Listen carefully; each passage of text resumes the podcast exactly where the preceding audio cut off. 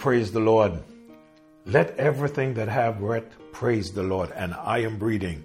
And if you are breathing, just shout those words Praise the Lord.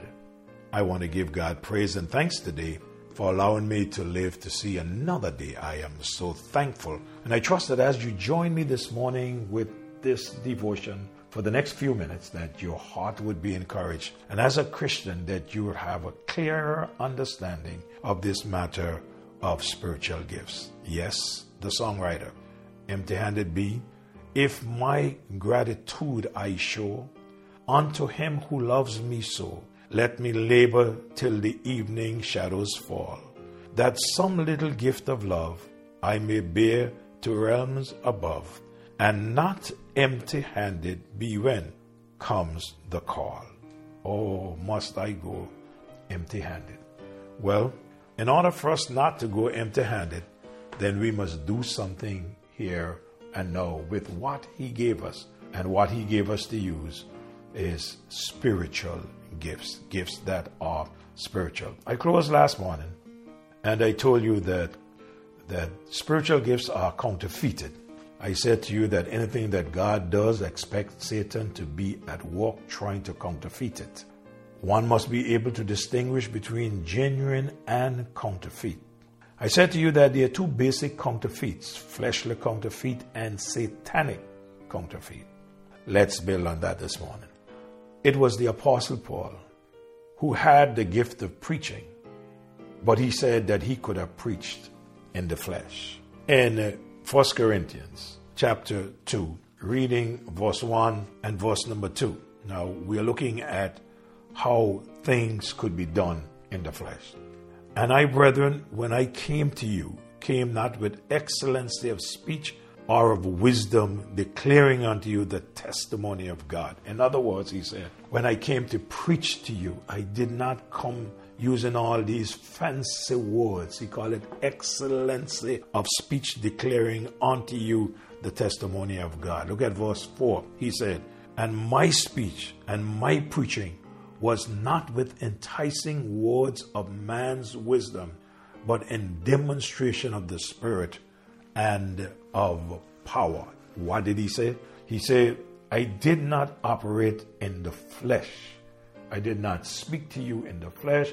I did not try to impress you in any way. I operated in the spirit. So when I look at this, then we can operate in the spirit or we can operate in the flesh. And we know operating in the flesh is just a counterfeit for the real thing. And then, secondly, I said that there are two basic counterfeit fleshly counterfeit and satanic. Let's look at satanic counterfeit. In Matthew, the seventh chapter, and in verse 22 and 23. Now, let me read from verse 21. These verses of scripture, or many times, just cause me to stop and think and look carefully at what the scripture says.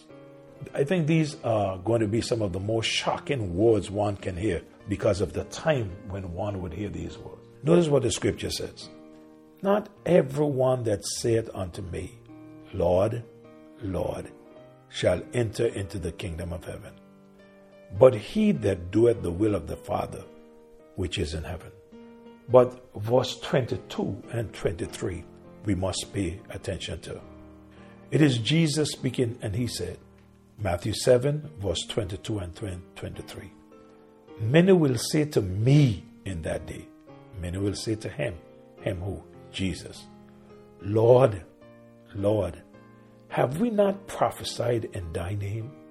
And in thy name have cast out devils, and in thy name done many wonderful works. Remember, these are folks that are now before the Lord Jesus Christ and saying, Lord, something went wrong.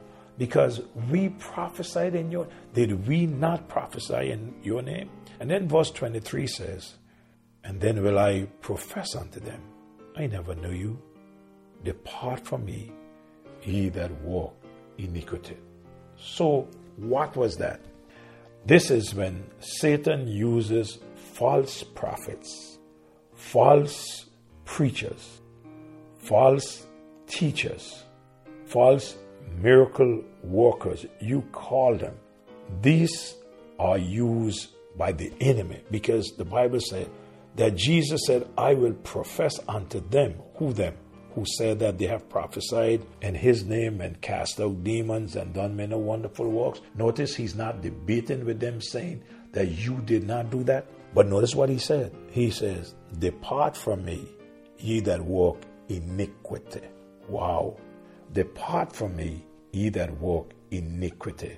This has to do with Satan entering and performing, doing, and making people think that this is genuine. So we have to be careful with Satan, who is our enemy, and then we have to be careful with the flesh, who is another enemy. There's another basic principle of spiritual gift, and that is the Holy Spirit is the source of true spiritual gifts. All spiritual gifts are supernaturally empowered, energized, and given by the Holy Spirit of God. Whatever your gift or gifts are, they are given by the Holy Spirit of God. Always remember that. Mm. And if they're given by the Holy Spirit of God, they should be used by the Holy Spirit of God. I've noticed something else. When spiritual gifts that are given by the Holy Spirit of God, used by the Spirit of God in its right purpose, they will always unite. The gifts will always unite. The gifts, when used, will always unite the body of Christ, the believers. They will never divide the body of Christ.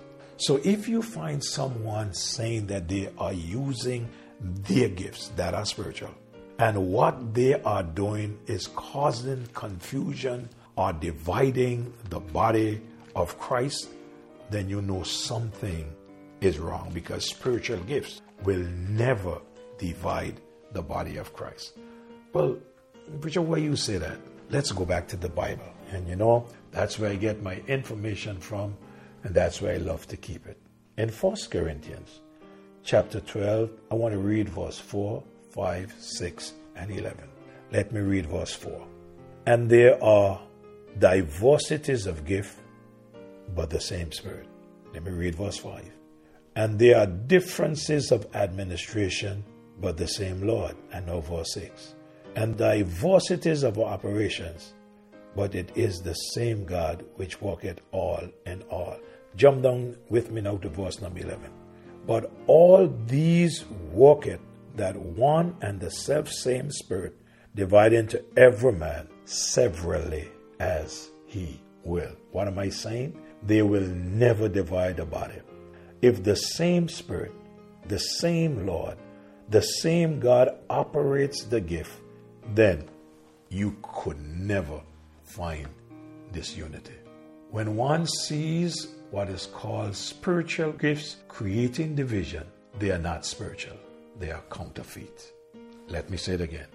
When one sees what one looks at as spiritual gifts, dividing the body, causing confusion among the believers, that gift or those gifts are not spiritual. They are counterfeit gifts. So watch out.